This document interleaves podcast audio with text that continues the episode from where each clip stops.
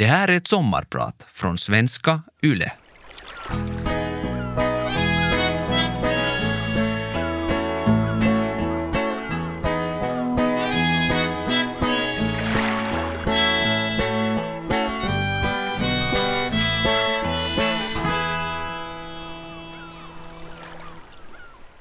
Det är mors dag för knappt tio år sedan. Jag är på väg till mamma med en present. Jag har hittat ett halsband åt henne med ett guldhjärta. När jag kommer in i lägenheten känner jag först lukten. Min blick går runt i vardagsrummet. Alla bekanta saker. Stramaltavlorna du har sytt själv. Inramade bakom glas. Den stora fina ovanför din soffa. Den heter Versailles. Som liten brukar jag stå och betrakta den länge och beundra de vackra klänningarna. Min blick smeker över allt bekant och tiden stannar en stund. Det är märkligt att man kan se det vackra i saker som är täckta av ett tjockt lager smuts och inpyrd gul rök från åratal av inomhusrökning. Golvet är kladdigt. Skorna klibbar fast när jag går. Du har spillt öl över hela golvet. På vissa ställen ser jag avtrycket av din fot. Du har bara fortsatt igenom. Kanske kände du socken fastna, men du brydde dig inte. Diskbänken är täckt av vätska, aska och gamla matrester. Lukten från tvättfatet är motbjudande. Som gamla ruttna ägg som sakta mosats och sen lagts i vatten för att pösa och mögla. Köket är det vidrigaste och sorgligaste beviset på hur det står till med dig. Jag sätter mig på din fotpall i vardagsrummet. Du sitter i soffan mitt emot mig. Blicken är grumlig. Du har ett sår i pannan och stelnat blod som runnit ner för ansiktet. Jag ser flera blåmärken på dina armar och du är så mager. Det fina håret som du har varit så stolt över är vitt och hänger i smutsiga stripor ner över ditt ansikte. Du öppnar din present och blir lika glad som alltid. Som om det var juveler du har fått. Oj, tack ska du ha, nu blev jag nog så glad. Tårarna bränner bakom ögonlocket men inte vill jag sitta här på mors dag och gråta. Men till slut kan jag inte hejda tårarna. Du rycker till av ljudet och ser bekymrat på mig. Nej, inte ska du gråta. Allt är bra med mig. Jag har det som jag vill ha det. Men jag gråter så att hjärtat brister. För plötsligt inser jag att det här är början på slutet. Du kan inte räddas. Du kommer att dö. Och det är nio månader sedan du började dricka igen. Mitt namn är Lena Nickari Östman. Jag har fått ert förtroende att vara lyssnarnas sommarpratare. Den här timmen ska jag ägna åt att prata om alkoholismen som först tog min mamma och sen min allra käraste tvillingsyster. Bara en av dem gick att rädda.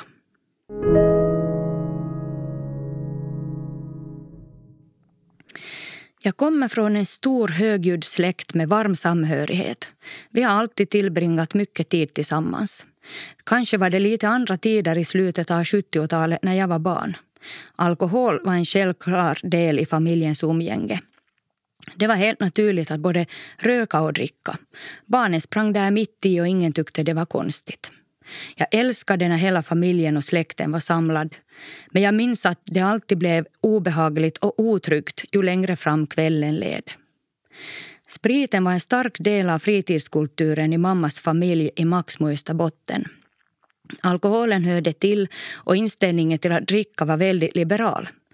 Här användes spriten för att bli berusad, inte som sällskapsdryck. I pappas familj var det helt tvärtom. Hos farmor och farfar drack de inte alls. Men även om alkoholen hörde till alla högtider var vardagen hemma i Toby Korsholm ändå trygg. Familjen bestod av mig, min tvillingsyster och vår sju år yngre lillebror. Och så var det pappa som tog hand om sin familj fast han reste mycket i jobbet och kunde vara borta i flera månader i sträck. Han lärde oss att vara självständiga. I det här sommarpratet kommer jag mest att prata om min mamma. Min mamma var en humoristisk kvinna som skrattade mycket och var skojfrisk. Hennes inställning till livet var att det hjälper inte att grubbla över saker. Hon tyckte aldrig synd om sig själv. Hon stod för den hon var med ett självklart lugn och hon hade fötterna på jorden. Hon var naturnära och tyckte om havet och skärgården. Sommarstugan i Kvimo betydde allt för henne. Hon älskade också solen och solade vid varje tillfälle som gavs. Hon var också en livsnjutare som visste hur man slappnar av. Hon tyckte om att sova på morgonen vilket innebar att vi lärde oss att vara tysta. Även om mamma sa att vi hade låtit som vilda elefanter när hon väl vaknade. Hon var snabb i replikerna och hon såg det positiva i det mesta. Hon försvarade oss när det behövdes men hade en stark tilltro till att vi klarar oss precis som hon hade klarat sig själv.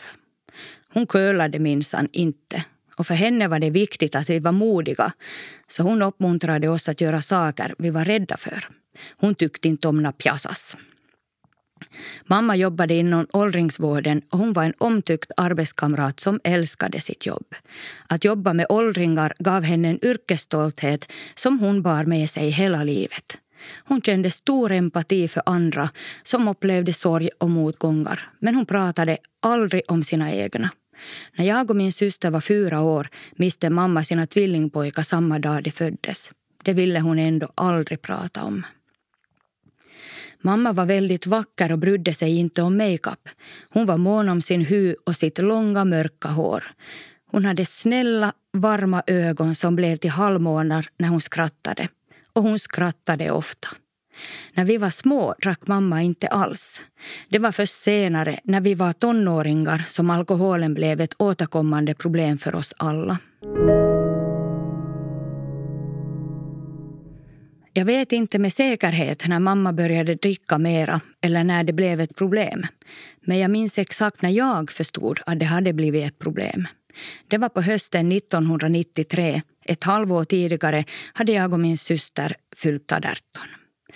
Mamma hade hälsat på sin mamma på närsjukhuset och fast det blev kväll så syntes ingen mamma till. Vi väntade och väntade. Vi ringde till närsjukhuset och personalen berättade att det var flera timmar sedan hon hade åkt därifrån. Vi väntade och blev bara oroligare. Till slut for jag till villan i Kvimo för att se om hennes bil var där. Det var den inte. Vi ringde till polisen och sjukhuset. Ingen hade sett henne. Vi väntade förgäves hela natten. Ingen mamma kom. När morgonen kom dök hon upp hemma. Skamsen och bakfull ramlade hon in genom dörren. Hon hade fått ångest av att se sin mamma så dålig så hon måste trösta sig med några öl.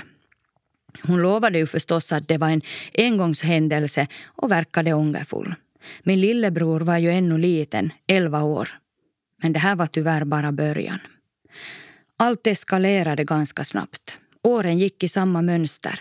Mamma jobbade i skift och alltid efter sista skiftet före ledigheten började hon dricka. Sen blev det taxi till Vasa och så kom hon hem stupfull. Jag var orolig för min bror som ofta fick vara ensam hemma. Själv flyttade jag hemifrån som 18-åring. Jag minns till exempel gången polisen från Vasa ringde och meddelade att mammas bil står på en busshållplats mitt i stan och vi genast måste hämta den och vi hade ingen aning om var mamma var. Det var också en regel att mamma var full på sina lediga kvällar. När hon var full så ville hon prata. Hon berättade hur hon kände sig nedstämd, ensam och deprimerad. Vi lyssnade och försökte stödja henne. Vi försökte verkligen peppa henne att sluta dricka. Att hon drack för mycket var aldrig en hemlighet eller något som vi undvek att prata om. Hos oss talade man alltid om saker och ting precis som de var. Men en sak förändrades aldrig under åren som gick. Enligt mamma hade hon full kontroll och kunde sluta när hon ville. Men hon valde att dricka. Sen kunde hon nog ångra saker hon gjort och lova att det inte skulle upprepas. Men hon erkände aldrig att det mesta som gick fel i hennes liv berodde på alkoholen. I hennes värld kom bekymren först och alkoholen var bara en tröst. Jag blev också själv mamma under de här åren. Men mamma, som nu hade blivit mommo, klarade inte riktigt av att finnas till för mig fast jag som ung tonårsmamma verkligen hade behövt henne. Hon var redan så fast i sitt missbruk och det överskuggade allt. Mamma hade som hederssak att vara nykter på fester. Hon kom alltid på barnens högtider, dop och kalas nykter. Jag tror att det var en slags mätare hon la åt sig själv. Om hon klarar att vara odrucken så har hon allt under kontroll. Och jag tror att det var viktigt för mamma att visa en fasad för släkt och vänner. En gång försökte jag förklara åt en släkting att mamma är alkoholist. I får du kalma om din sånt, sa släktingen. Hon sköter ju arbete. Det märkte jag sen med tiden att det var viktigt för folk. Om man körde bil och jobbade, då var man inte alkoholist. Men jag har alltid vetat att mamma är alkoholist och behöver få hjälp. Därför har jag aldrig skämts för att hon var alkoholist. Däremot nog för saker hon gjorde. Vi pratade förstås mycket med mina syskon om att hjälpa mamma. Vi bestämde oss för att min syster Teresa ska ta kontakt med A-kliniken och be om hjälp. Det lovade att prata med mamma. Efter en tid ringde de upp och ville istället träffa min syster. Mamma hade sagt att Teresa har psykiska problem och därför ljög om mammas drickande. Det kändes som ett svek av samhället. Det var svårt att få någon att ta oss på allvar. Mamma orkade inte riktigt med sina barnbarn. Hon umgicks gärna med dem, men allt det praktiska överlät hon till andra. Istället var det Teresa som blev som en extra mamma för mina barn. En gång bestämde jag mig för att ge mamma en chans att sitta barnvakt, vilket hon själv sa att hon ville. Jag förklarade åt henne hur viktigt det är att hon är nykter och hon lovade att ta hand om barnen utan att dricka. Under kvällen kände jag ändå en oro i kroppen och jag kunde inte slappna av. Redan efter midnatt bestämde jag mig för att åka hem och väl inne hittade jag en lapp på köksbordet. Jag for klockan tolv, allt väl, älskar er. Mamma hade alltså lämnat min treåring och sex månaders bebis. Själv hade hon återigen åkt till Vasa för att festa. Min lillebror som då var 15 fanns såklart i huset men han sov och han visste inte att han var ensam. Det var då jag förstod att mamma inte längre går att lita på. Så småningom skilde sig mina föräldrar efter 20 års äktenskap. Mamma köpte en lägenhet i Smäsby och flyttade dit med min lillebror.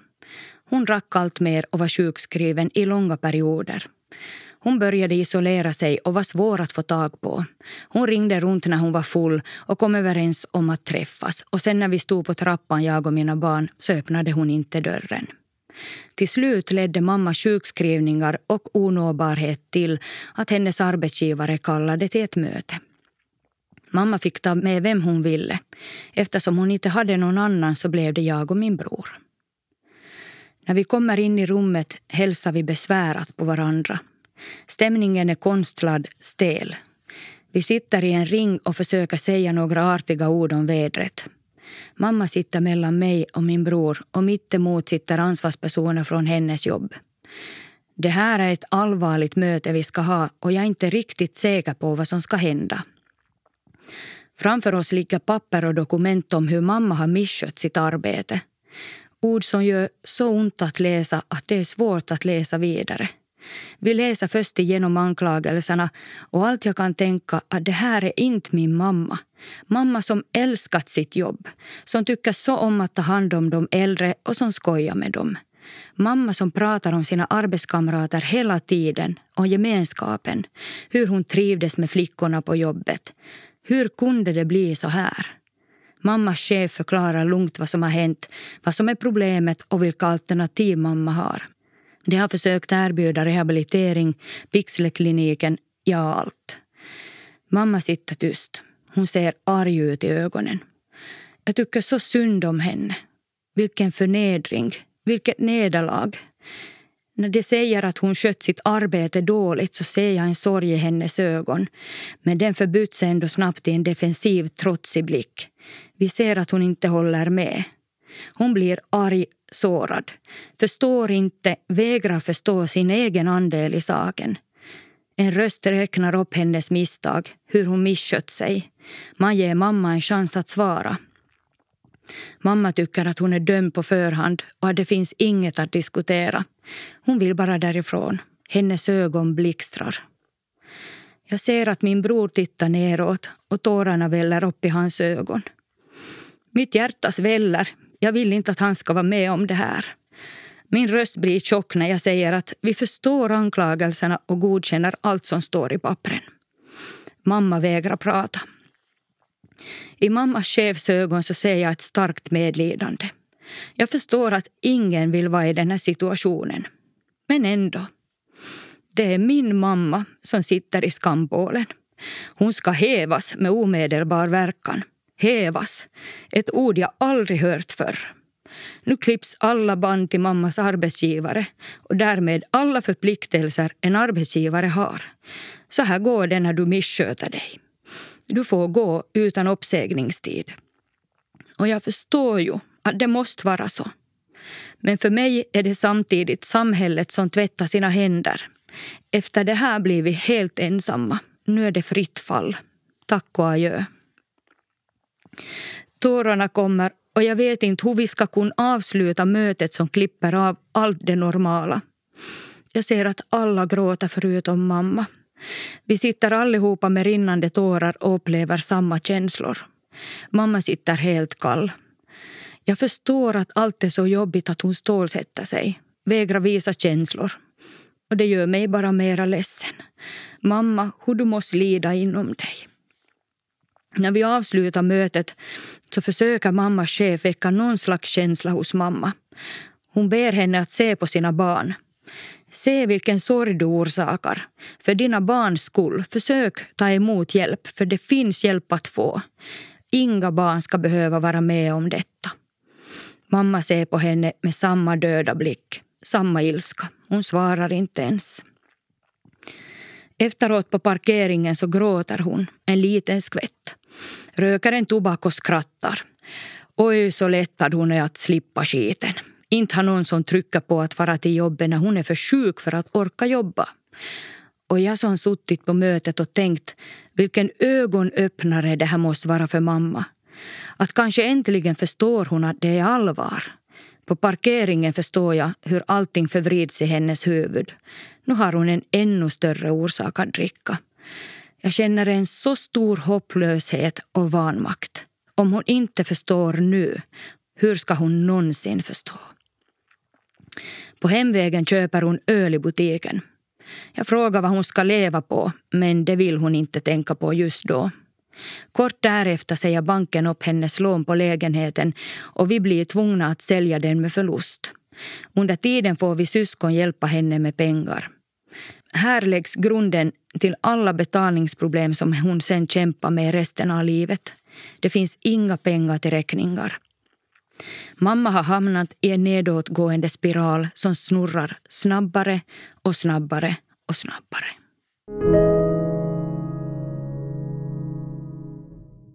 Mycket av min tid gick åt att tänka på mamma. Efter hävningen och alla ekonomiska problem så förstod jag att det kommer att gå dåligt för henne. När hon förlorade sitt jobb förlorade hon också allt som var normal vardag i hennes liv. Mamma drack nu hela tiden och försökte inte ens dölja det. Hon hade mist sitt jobb, sin lägenhet och sin värdighet. I och med att hon isolerade sig höll hon också på att mista folk som brydde sig om henne. Hon var tyvärr väldigt irriterad på de få som ännu orkade hälsa på. Hon tyckte att de snokade och var elaka. En slags misstänksamhet mot alla hade börjat gro sig fast i hennes huvud. För att hon överhuvudtaget skulle ha en chans att överleva ville jag ha henne närmare mig. Vi ordnade en lägenhet i Österö, tio kilometer från vårt hem. Mamma var nu 53 år och hon trivdes väldigt bra i Österö. Hon sa alltid att alla bybor var så snälla med henne. Hon kände inte att någon såg ner på henne och butiken fanns på gångavstånd och där fanns folk att prata med. I början drack hon med oförminskad styrka och hon blev så dålig att hon inte kände igen Teresa och mig när hon öppnade dörren. Att leva som hon gjorde började ta ut sitt pris.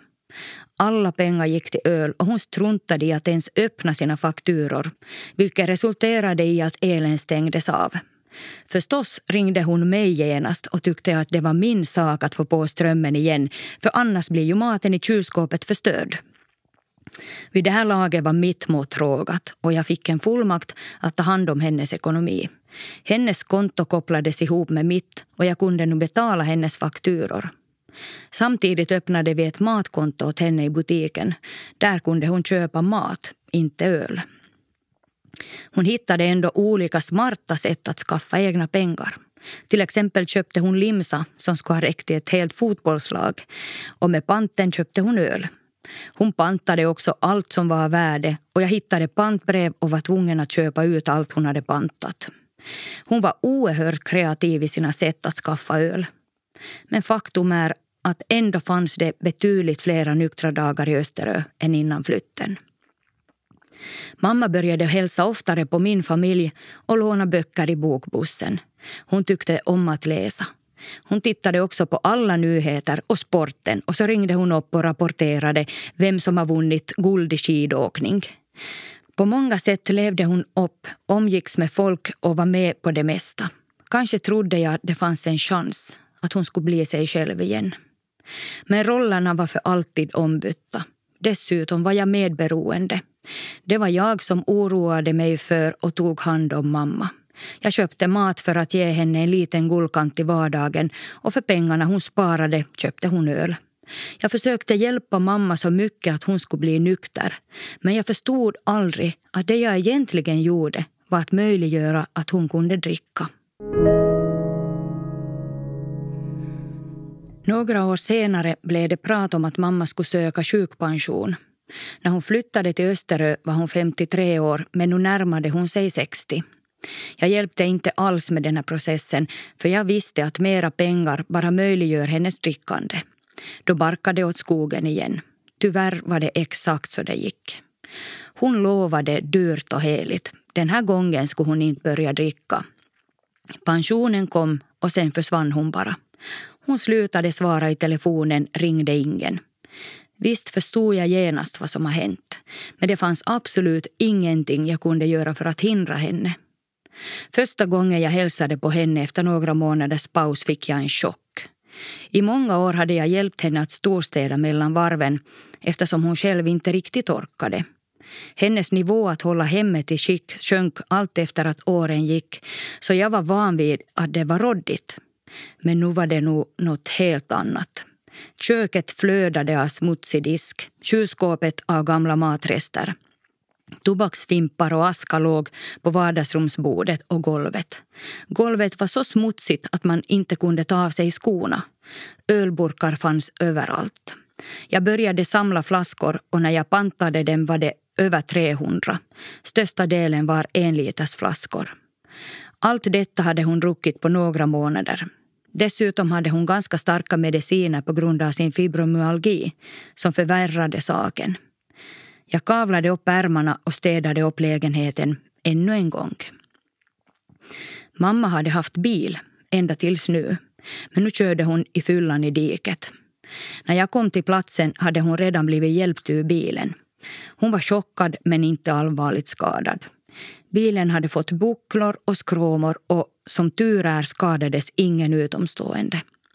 I det här ögonblicket måste jag besluta om jag ringer polisen eller inte. Jag valde att ta nycklarna av henne. Hon frågade aldrig efter dem igen men hon blev bitter och tyckte det var min skyldighet att skjutsa. Och jag hade förstås dåligt samvete och skjutsade när det behövdes. Mamma blev också mera misstänksam och isolerade sig allt mer. Folk slutade hälsa på henne och hon slutade ringa. Hon städade aldrig och tvättade inte sina kläder. Jag tog hem hennes kläder och tvättade dem åt henne. Till sist slutade hon också att ta hand om sin egen hygien.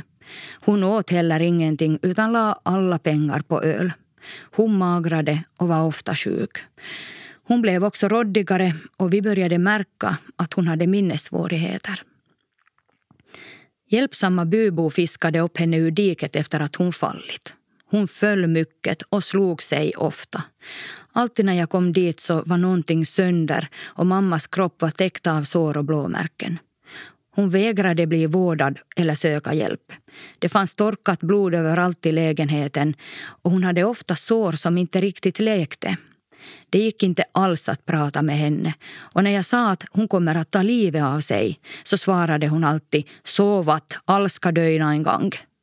Det var först när hon föll så illa att hon inte kunde gå som jag lyckades övertala henne att komma med mig till hälsocentralen. Där inne är tystnaden så kompakt att man kan ta tag i den. Läkaren har just berättat för min mamma att hon måste opereras på grund av ett benbrott i höftbenet.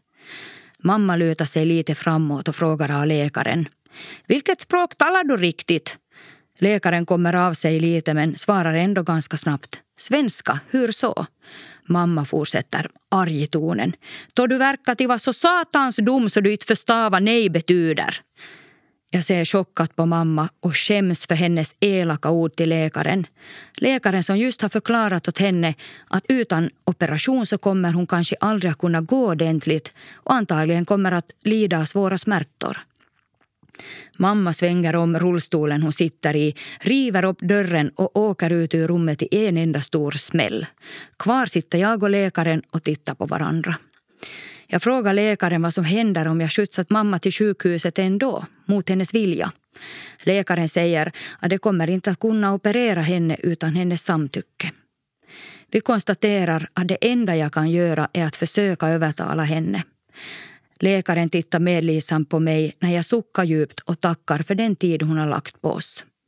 Jag ber inte om ursäkt för mamma, för jag ser i läkarens ögon en förståelse som inte behöver ord.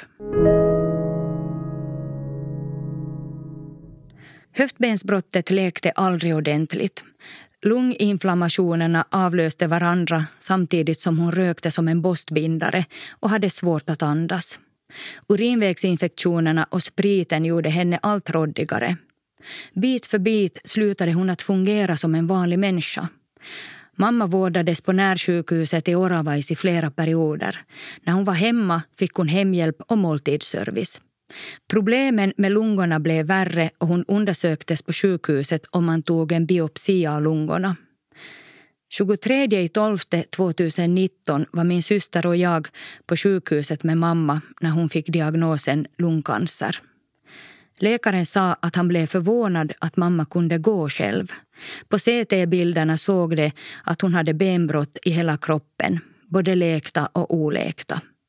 Hennes axel var ur led efter att hon ramlat många gånger. Hennes ryggrad hade gamla frakturer efter flera allvarliga fall. Läkaren sa att egentligen borde hon inte kunna gå. Hennes lever var dubbelt förstorad och hade flyttat på andra organ. Kroppen var helt enkelt slut. Läkaren sa att mamma hade två månader kvar att leva och ingenting kan göras. Kroppen tål inga behandlingar. Efteråt pratade vi med mamma. Hon verkade förstå att hon skulle dö bara för att några sekunder efter säga att det var ju tur att det inte var något allvarligt. Demensen hade blivit värre. Hon fick stanna på närsjukhuset och det är jag väldigt tacksam för. Vi barn fick se en skymt av den mamma vi har haft. Hon brydde sig om andra och verkade må bra av att bli ompysslad. Äntligen visste vi att hon fick mat och värme, medmänsklighet och sällskap. Och jag är så tacksam för den tiden. Den betydde så mycket för oss anhöriga. När mamma ganska exakt två månader efter diagnosen drog sin sista suck höll jag och min bror henne i handen och sa att allt är förlåtet. Nu får du fara vidare. Mamma blev 65 år. En tid innan hade jag märkt att min syster också hade förändrats. Hon lovade saker hon inte kunde hålla och hon var väldigt trött och hade kort stubin. Jag kände på mig att allt inte stod rätt till. Inte i min vildaste fantasi kunde jag gissa hur illa det var. Teresa och jag var varandras största stöd i livet. Hon var min person som jag berättade precis allt åt och jag var hennes, trodde jag. När mamma drack så kände jag på mig det direkt. Jag visste precis när hon var berusad. Men nu var det något annat. Under hela den här jobbiga tiden med mamma så utvecklade också min syster och bästa vän ett likadant beroende.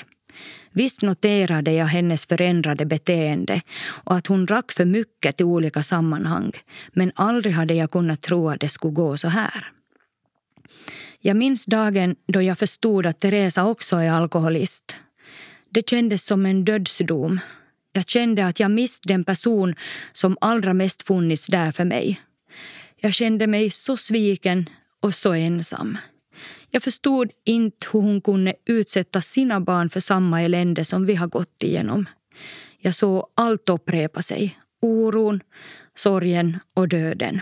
Det fanns inget hopp i mitt hjärta och jag visste inte hur jag skulle orka vidare. Mattan drogs under mina fötter och jag föll. Igen satt jag på ett möte mellan alkoholisten och arbetsgivaren. Igen sa jag att jag ska hjälpa och jag ljög, slätade över och försökte förstå. Igen var jag medberoende och min hjälp som skulle få Teresa att må bra möjliggjorde bara hennes drickande. Jag gav pengar, tog hand om barnen och såg mellan fingrarna. Även min syster gick igenom mycket innan hon nådde botten. Jag såg hur hon förändrades, plågades av skuld och var oförmögen att sluta. Vi led båda två och jag var säker på att det här var slutet. Härifrån tar ingen sig upp. Men jag hade fel igen. Teresa tog steget och vågade säga att hon behöver hjälp. Och jag har aldrig varit så stolt som då Teresa skrev in sig på Minnesota-vård i Ähtari. Hon vågade se sitt beroende i vitöga och äntligen började vår familjs resa att förstå alkoholism, förlåta och gå vidare. Under tiden som följde lärde jag mig mycket nytt om alkoholism. Minnesotavården vårdar inte bara den med missbruk. Här vårdar man hela familjen. Under ett oerhört tungt veckoslut samlades vi i och fick massor av info. För första gången förstod jag att alkoholism är en sjukdom. Vissa människor bär på en gen som kan göra att man kan bli beroende av alkohol. Ingen är född alkoholist och för att bli alkoholist måste man först använda alkohol. Jag förstod att alkoholism är ett kemiskt beroende av rusmedel där personens centrala nervsystem har blivit beroende av alkohol. Beroendet är kroniskt. Det betyder att man är beroende även om man inte dricker just då. Minsta lilla dos av alkohol sätter igång beroendecykeln igen. Under helgen fick vi höra berättelser av nyktra alkoholister och i en grupp av andra anhöriga förstod vi att många alkoholisters beteende faktiskt är väldigt likt.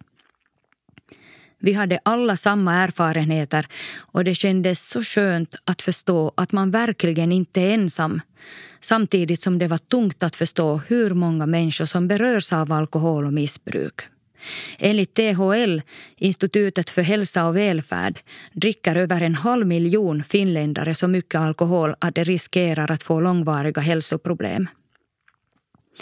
Det tyngsta med helgen var ögonblicket då Teresa satt i stolen mitt emot mig och jag fick svara på frågan hur hennes alkoholism har påverkat mig. Jag fick berätta hur det har känts och hur jag har upplevt allt och hon lyssnade. Nästa dag satte vi oss ner igen och Teresa berättade vad hon hört mig säga och bad om förlåtelse. Där tog vi ett stort kliv framåt i att gå vidare. Teresa tog ansvar för sitt missbruk och sina misstag samtidigt som vi faktiskt lämnade det bakom oss. En stor tyngd föll från mina axlar den helgen.